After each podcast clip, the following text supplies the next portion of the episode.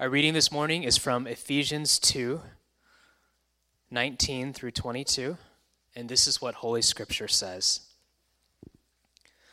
So then, you are no longer strangers and aliens, but you are fellow citizens with the saints and members of the household of God, built on the foundation of the apostles and prophets, Christ Jesus himself being the cornerstone, in whom the whole structure, being joined together, grows into a holy temple in the Lord. In him you also are being built together into a dwelling place for God by the Spirit. May God bless the reading of his word. Thanks be to God. We are continuing our uh, series in Ephesians. We've been going through the book since September. It's going to take us uh, into the summer of 2019. And we are uh, here towards the end of chapter 2. I love this passage uh, because this passage that we're looking at this morning speaks to the corporate identity that we're trying to cultivate and foster here at King's Church. If you've been with us since September, we've been talking about family. We've been talking about our focus of wanting to uh, become a growing and thriving family. And that's very difficult to cultivate that kind of mentality when you have such a diverse group of people, especially in a culture today that emphasizes the individual. Now, of course, uh, this weekend was the last weekend of the college football regular season, and I'm a huge college football fan. I love uh, watching college football and get so much enjoyment out of it. And one of the things that's clear, uh, if you've watched college football or any sport really, the teams that have be, been able to create that team identity are the championship teams. Alabama is at the top of the mountain you know, for in college football these days for about the past decade. Nick Saban has won, I believe, something like five national championships. It doesn't matter who's there. Alabama is able to, to focus on that team emphasis, and they're successful each and every year. It's incredible. Now, not all athletes are known for being team oriented. In fact, some athletes are known for being very uh, selfish. Now, uh, some athletes on that list, I don't know if this is fair or not, um, but I saw this article. It, it, it was titled 10 Selfish Athletes Who Put the I in TIM. Team, right? You've heard that phrase, there's no I in team. Uh, well, these athletes apparently put the I in team. Guys like Alex Rodriguez, Brett Favre, Terrell Owens. Now, that may not be fair. I don't know. But that's the reputation that they have of, among some people. And it was uh, the famous Vince Lombardi who helped even create uh, the NFL in, in some ways, or was won the first Super Bowl.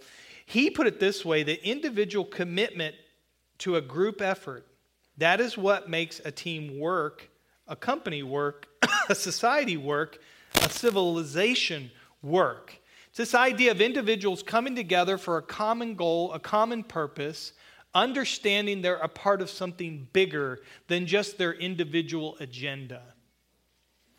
And in our passage this morning, that's really what Paul's trying to, to create for the Ephesians, uh, the Christians in Ephesus. He's trying to create that team identity. He's trying to say, listen, there's no I in church. Uh, and, and some of you, that's how you, you evaluate a church. Uh, some of you have a, kind of a, an agenda and expectations. Uh, you might think, I like or don't like the music. I like or don't like the preaching. I, I connect with the, the types of people in that church. And, and, and sometimes you can get caught up in that I, I, I, or me, me, me. And what we want to do is we want to shift from that me focus to a we focus. And that's what Paul is trying to do throughout the letter of Ephesians. Is focus from that me to a we emphasis. In other words, what makes a great church? Is a great church a church that meets all of your needs? Or is a great church a church, a community of individuals who've come together for a common purpose and common vision and common direction and motivation? That's God's design. That's what Paul wants to show us. So let's look through these verses briefly this morning to see what Paul has to teach us. Notice in verse 19 how he starts off. He says, So then you are no longer strangers and aliens, but you are fellow citizens with the saints and members of the household of God. Now, of course, Paul is speaking to an audience composed of Jews and Gentiles. Gentiles would have been anybody other than the Jews. Now, if you know your Old Testament, you know the Jews were the people of God, the chosen people in the Old Testament. And if you were a Jew, it was easy for you to fall into this uh, lie that you were unique and special in the sense that God favored you and only favored you. But what was integral for the Jewish people to see, and David mentioned this and talked about it last week, was that God actually chose the Jewish people in the Old Testament for a purpose, and that they were to be a blessing to the nations. You see, God did not choose the Jewish people to stay the chosen people exclusively. No, no, no. They were a vehicle by which the Messiah would come and the floodgates would open and all the nations would come to faith and become the people of God. And what Paul is saying here is that you, you Gentiles, you who are not Jews, you now, because Christ has come, are now fellow citizens with the saints, the holy ones, fellow believers. You have equal status, equal standing. Now, if you have come to this country and you have taken the test for citizenship, you might have a better understanding and grasp of the significance of what Paul is saying here. Uh, I don't know, maybe some of you have taken the test for citizenship. One of the questions, I thought this was interesting, you know, to think about. Here's one of the questions you might answer on the test to become a citizen of the United States. I'll, I'll put it up on the slide. What do we call the first 10 amendments to the Constitution? The Declaration of Independence, the Inalienable Rights, the Bill of Rights, the Articles of Confederation. Now, right now, there are many natural born citizens are going, I don't know. you don't know. And I'm not going to tell you. I'm actually going to let you do that research for later. Don't get distracted. Don't pull out your phones. Don't Google it, okay? But I want you to think about this concept. Uh, this is an example of the hoops you have to go through to become a citizen of the United States. You got to take a test and you got to get a certain score. The kingdom of God is very different. The gospel story, the gospel message, my friends, is that Jesus has taken the test for you. It's not about the test you have to take, the hoops you have to jump through, the ladder you have to climb to become eligible, to become worthy of being a citizen in the kingdom of God. Paul's whole message is Jesus has done it for you, and by faith in him, you now are granted his, te- his answers to the test. Jesus got 100%. And by faith, he gives you his answers. You now have equal status. You see, it takes away any sense of superiority, any sense that you've earned it, any sense that you deserve these, this equal status. And Paul's trying to get that point across that you can celebrate in the fact that by faith you are granted this, and you are now a member of what Paul says the household of God, the family of God. You are a family member of equal status with the person who has been a Jew for their entire life. You have equal status with them. Now, this idea of family is so, that's one of the things that was so radical about Jesus' ministry. If, you're, if you remember in Matthew's gospel, there was a story there, we're told in verse 46 and following, that while Jesus was speaking to the people, his mother and his brother stood outside asking to speak to him. But he replied to the man who told him, Who is my mother?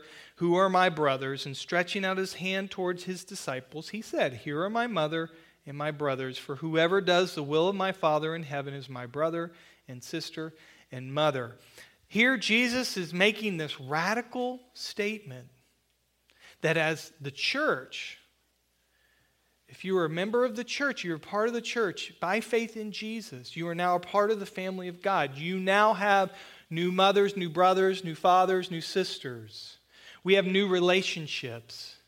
So, not only has our status changed as citizens in the kingdom of God, your status has changed as family members in the household of God. And there's certain loyalties and commitments that come with that. Each person in our church, we need to view each of you, each of us, of equal status, of equal value, of equal worth, no matter your age, your gender, your ethnicity, your social class. I think this is so important for us as we look around the room and we see such a diverse group of ages and ethnicities and social class that we are able to say, You are my brother, you are my sister. Whether it's a, a child, the, the, you know, a 17 year old high school student can look at the 60 year old uh, person in our church and say, Yes, you are part of my family. If you're a 24 year old second generation Korean American female, you can look at a second generation, you know, 60 year old uh, person of Hispanic descent and you can say, No, you are part of my family. You are now together equal citizens, equal family members of this new community that Jesus creates. Now, the key to creating such a family is if we have an understanding of our identity, but we have values that align. And that's, I think, why Paul reminds us in verse 20 of what the foundation of this new community must be. You notice in verse 20, what does he tell us?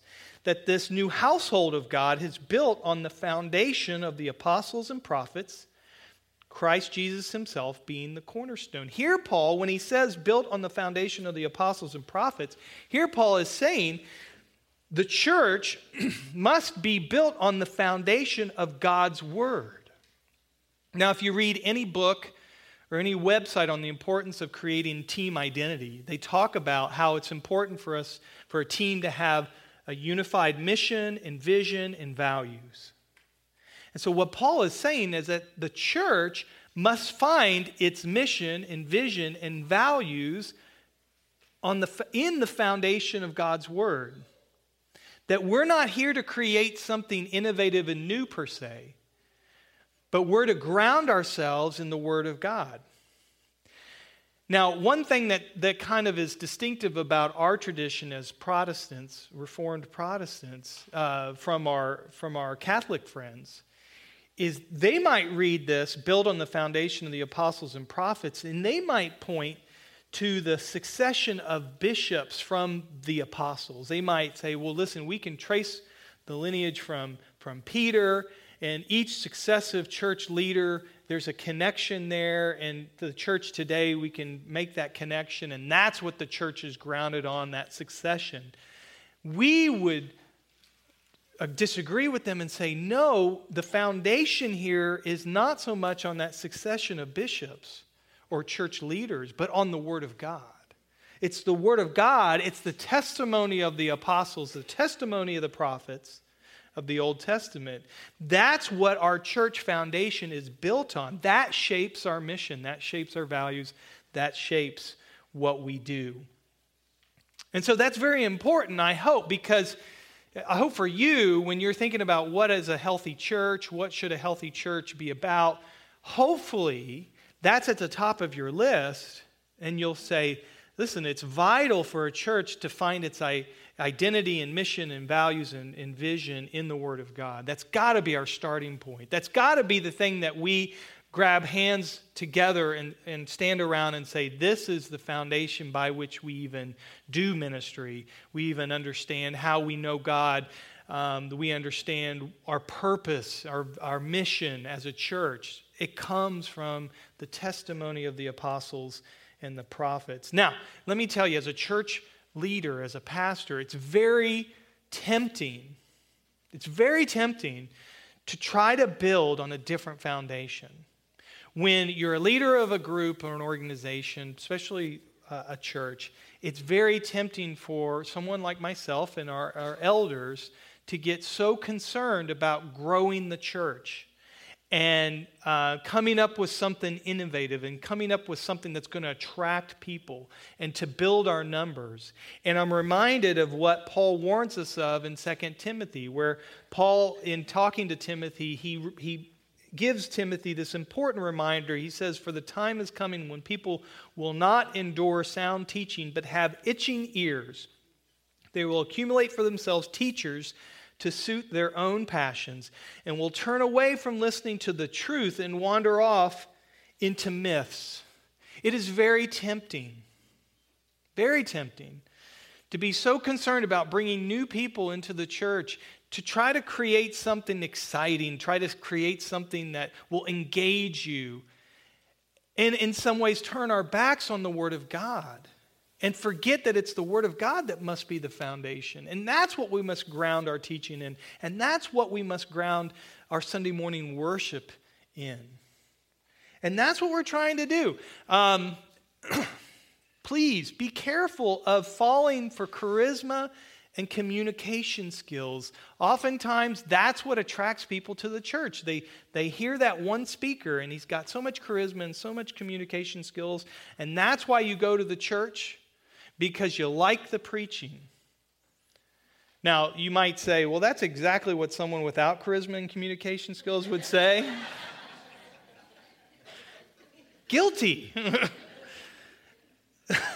I love the story of two men who, uh, back in the, in the late 19th century, they're in London and they're visiting two great preachers in London at that time.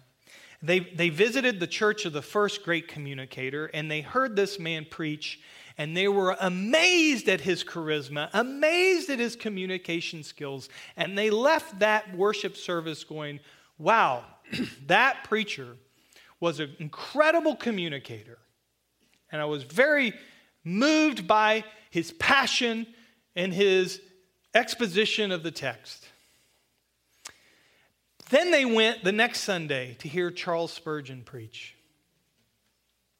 And they heard Charles Spurgeon preach his sermon, and Charles Spurgeon was one of the greatest preachers we've ever known. Um, and they left that worship service saying, Wow, what an amazing Savior we have. What an amazing Messiah, Redeemer is Jesus. You see the difference? You see, Charles Spurgeon, and in his communication, was able to point people to Christ, not to himself. And that is an unusual gift, but that's the goal. That's the goal. And in fact, that's why Paul points our attention, I think very importantly, at the end of this passage, at this verse, he says, Christ Jesus himself being the cornerstone. And I think why that's so important is even a church like ourselves who might be focused on the Word of God and trying to put the Word of God and, and, remind ourselves the Word of God is the foundation, we can so emphasize the Word of God that we forget Christ. The Bible can become such a value and so important that we can miss Jesus. And I think Paul reminds us here that Jesus himself must be the cornerstone of this household of God, this building that he's starting to talk about that is the people of God. Now, a cornerstone, we may not know what a cornerstone was. Um, in the early 1990s, archaeologists found five large stones that formed the foundation of the temple in Jerusalem. The largest stone was about 55 feet long, 11 feet high, 14 feet wide, and estimated to weigh over 500 tons. Now, that stone would fill a good portion of this room. Huge.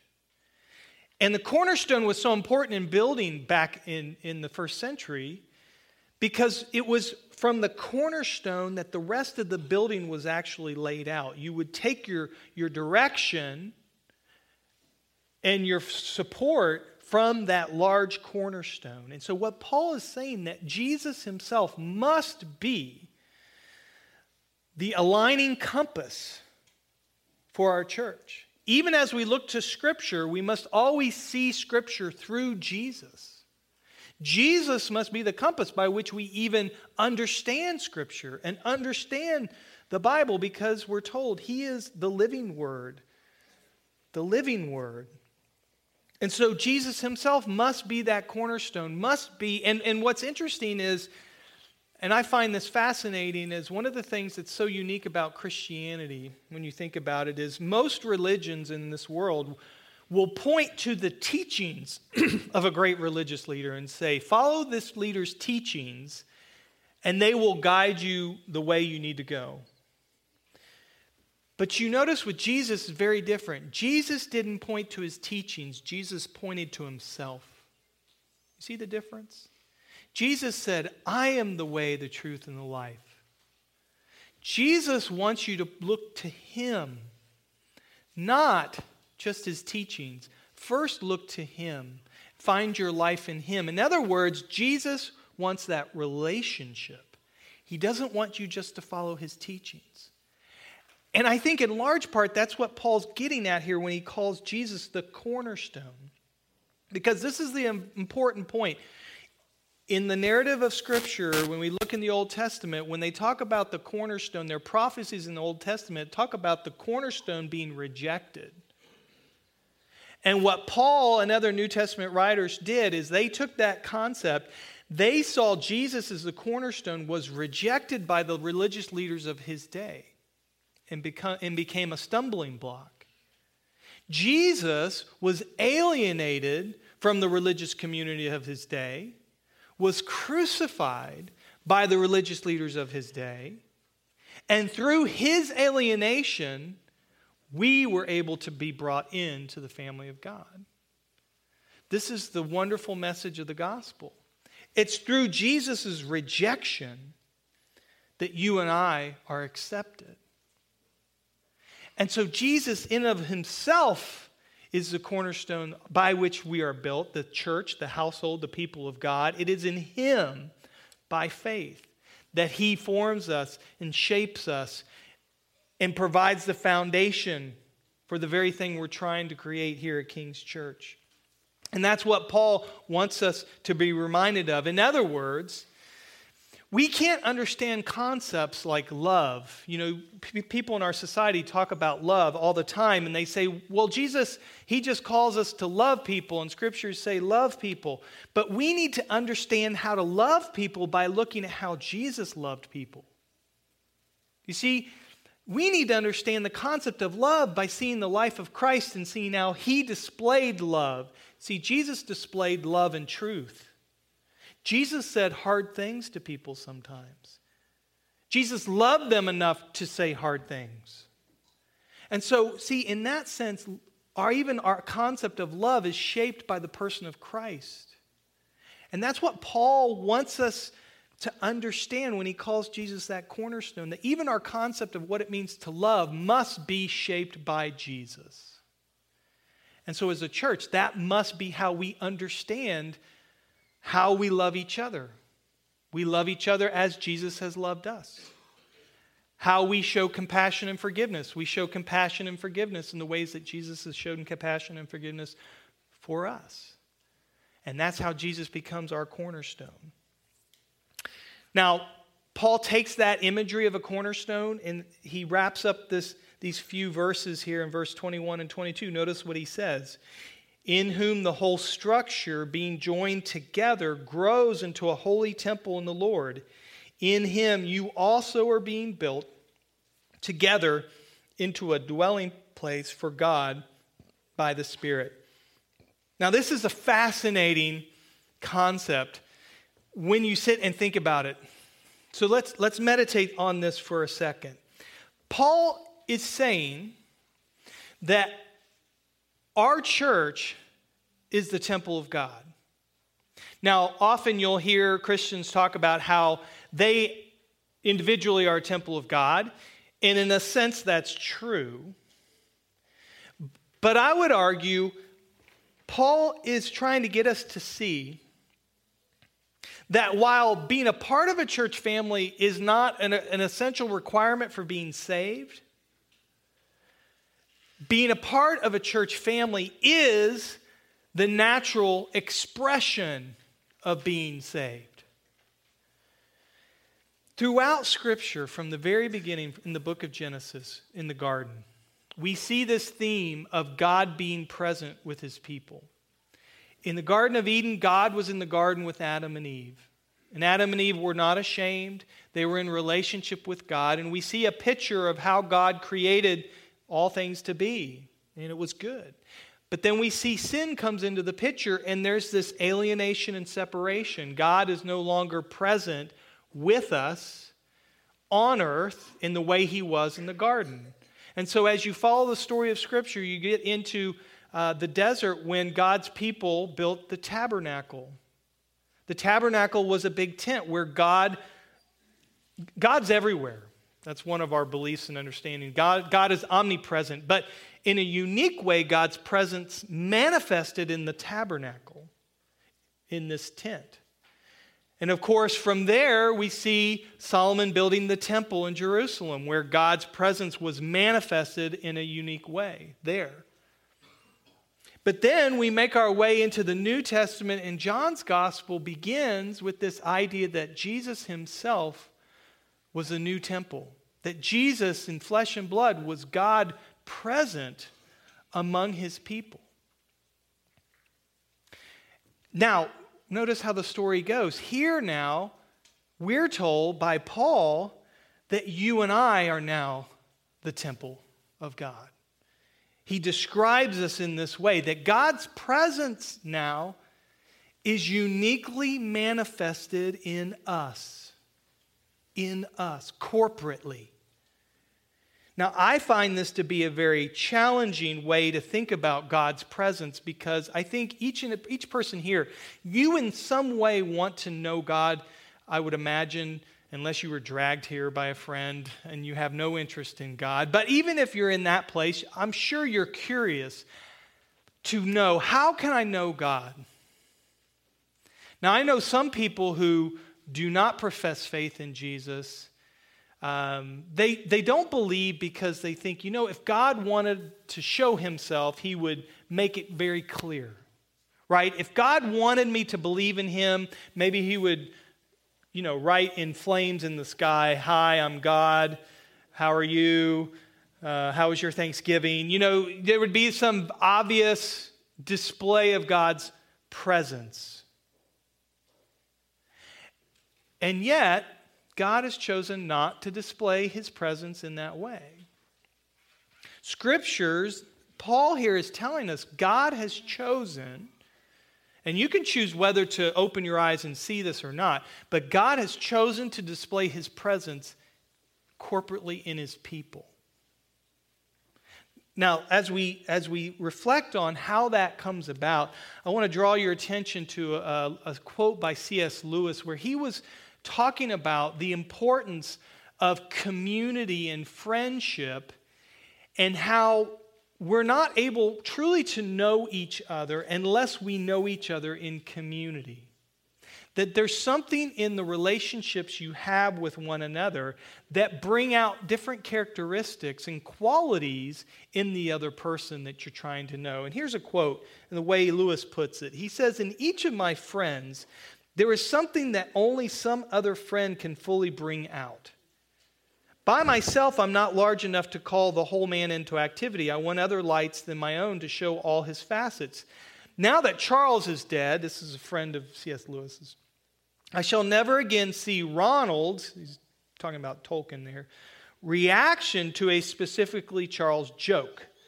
Far from having more of Ronald, having him to myself, now that Charles is away, I have less of Ronald.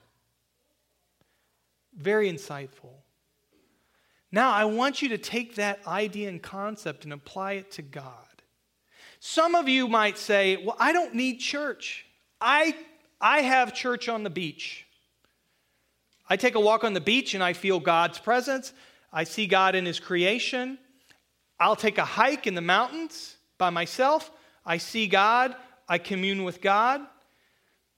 I don't need church. I can, I can worship God by myself in His creation. And in a sense, that's biblical meaning. Scripture does tell us that we can know qualities of God in nature. We see his artistic handiwork and we get to understand and know a part of God. But I would argue that's a very limited experience of God. And what Paul is telling us here is that God manifests himself in a unique way in our corporate relationships, meaning you'll only know God in a fuller sense if you know him in community with fellow believers. Now, I, I apply this in my own life. Uh, one example I shared last week during the Connect Hour that one of the ways I've experienced God's love for me most powerfully is in my relationship with my wife. Notice how that works. I've known God more fully in His grace for me through the grace that, that my wife has shown me. I could not have experienced God's forgiveness as powerfully if I were isolated and by myself as I have in the ways that my wife has forgiven me in those times when I've, I've, I've sinned against her. In another way, another way to think about it is when I see someone like Danny express his gift of music, I know an aspect of God more fully in his creativity and his, in, in his gifting of Danny. I see that and experience that in a way I wouldn't if I was just by myself playing music. You see, we can use multitude, a multitude of examples of how this comes out. And so, what I'm asking you guys to do is as you grow in community, open your eyes to see God's presence in one another. See how God is manifesting Himself because you are the temple of God.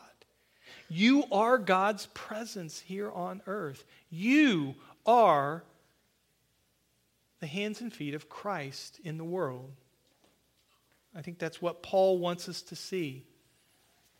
And I hope the power of that team identity will continue to shape and create us into the church Jesus wants us to be. Let me pray for us. Lord Jesus, thank you for this powerful passage.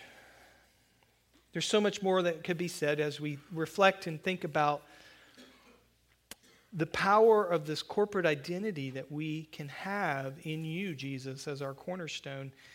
And I pray for our church family that as we reflect on you, who you are, what you've accomplished for us, that we would be, let that identity begin to seep into our hearts, that it would become more than just words, more than just information, but it truly would become a reality in our lives, in our relationships in how we love and care and support for, uh, for uh, one another, Jesus. We pray in your name. Amen.